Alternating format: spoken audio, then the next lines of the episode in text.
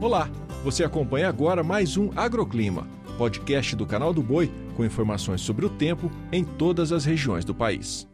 Olá, aqui é Angélica Bonazzoni. Seja bem-vinda a mais uma edição do Agroclima. E hoje eu trago os destaques da previsão do tempo desta sexta-feira, que será marcada pela formação de um cavado em Mato Grosso do Sul. E esse evento vai espalhar chuva com risco até de trovoadas e eventual queda de granizo no estado sul-mato-grossense. Já em Mato Grosso, o sol predomina em todo o estado. Em Goiás e no Distrito Federal tem previsão de pancadas de chuva isolada com risco de trovoadas. E na região nordestina, o tempo é instável, com chuva muito forte em vários momentos sobre o litoral do Maranhão, Piauí, Ceará e desde o leste do Rio Grande do Norte até o leste de Alagoas. E chove de forma mais passageira em Salvador, mais no interior da Bahia e sul do Piauí e também no interior de Pernambuco, o tempo continua firme. No sudeste, muitas nuvens se formam e chove em vários momentos no Rio e litoral de São Paulo. Já no sudeste de Minas e no Espírito Santo chove de forma muito isolada e passageira. Nas demais áreas do estado paulista e também Minas Gerais, tem sol com poucas nuvens e tempo firme.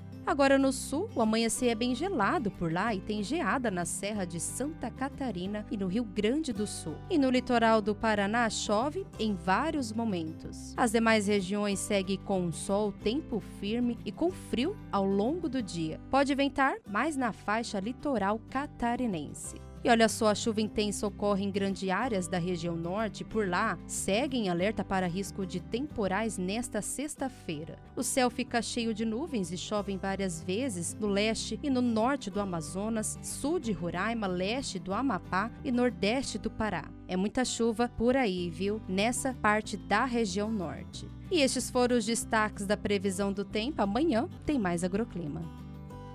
O Agroclima pode ser acompanhado também na programação do Canal do Boi e em nosso portal, o sba1.com. Até a próxima!